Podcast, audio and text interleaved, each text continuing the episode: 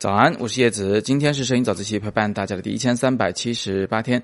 那今天呢，有一位叫做 Romanto 或者是肉馒头的同学啊，不知道你名字怎么念。这位同学提问说，想问问硬渐变、软渐变什么区别？呃，应该怎么样去选购？那今天我们做一个科普。首先呢，渐变滤镜这个东西啊，它是用来改变局部的这个照片亮度的。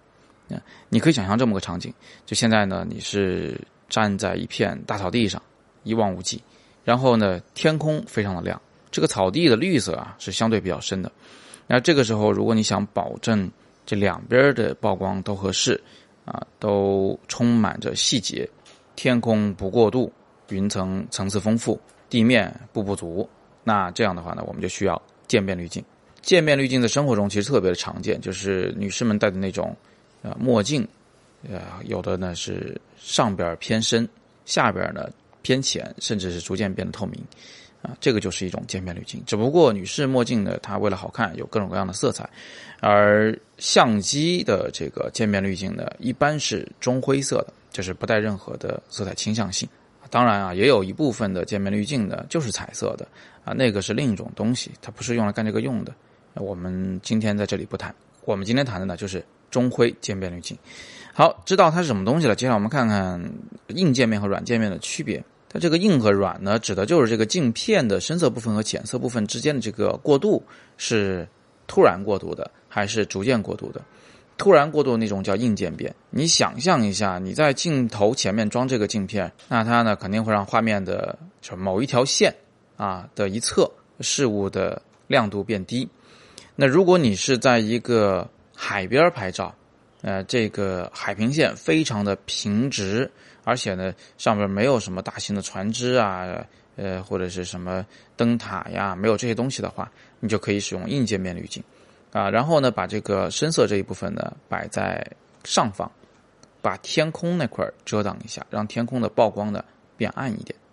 但是这种硬界面滤镜呢，如果使用在地平线不平直的地方，比如说内蒙古大草原。啊，那不是平直的地平线，它是有一定的这个起伏的，有山嘛，或者是说你在海边拍照，但是这里有灯塔，甚至是前景中还有人物，这个时候你使用硬渐变呢，就很容易穿帮，啊，你会发现灯塔的上半截突然就颜色变深了，下半截还是亮的，啊，这个就是不对的。所以呢，在地平线不平直的时候，嗯，你就使用软渐变，它的拍摄效果呢会更自然一些，是。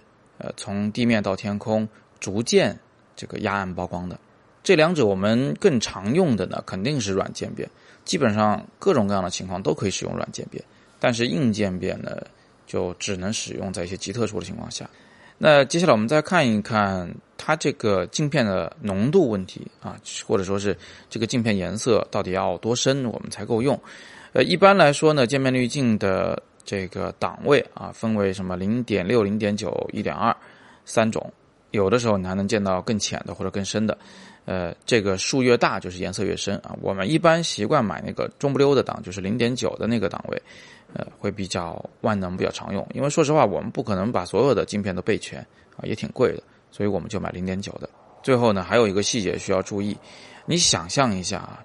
呃，我们平时在构图的时候，那个地平线啊，它还真不一定是放在画面中央的，对不对？它有可能是偏上，有可能是偏下，放中央的情况少。那如果你是买一片圆形的渐变滤镜，它那个渐变的位置就正好在画面的正中央，也就是说你构图就被限定死了，只能把地平线放在正中央来构图，呃，用渐变滤镜来压暗天空。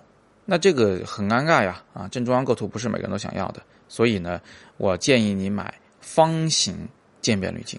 方形滤镜是通过一种可以旋转的啊，并且呢，镜片在上面还可以移动的一种架子，把镜片架在你的这个镜头前。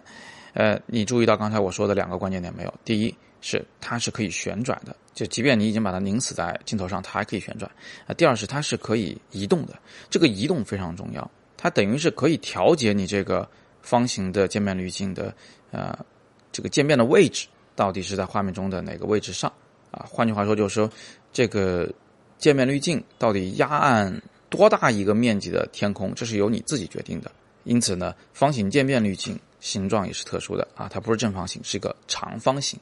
它这个长就是给你了一定的这个移动的可能性。只不过呢，买这个方形滤镜的时候啊，你要记得问问店家，这个滤镜里边是不是已经带了架子和你的镜头的口径的转接环啊？如果没有的话，你还需要另购。好吧，那今天我们就简单的先聊这么多啊！大家如果有什么更多的摄影问题，都欢迎在底部向我留言，我会尽力为你解答。更多摄影好课，请见阅读原文。也欢迎你把早自习分享给你的朋友们，或者点亮再看，这是对我最大的支持。今天是摄影早自习陪伴大家的第一千三百七十八天，我是叶子，每天早上六点半，微信公众号“摄影早自习”，不见不散。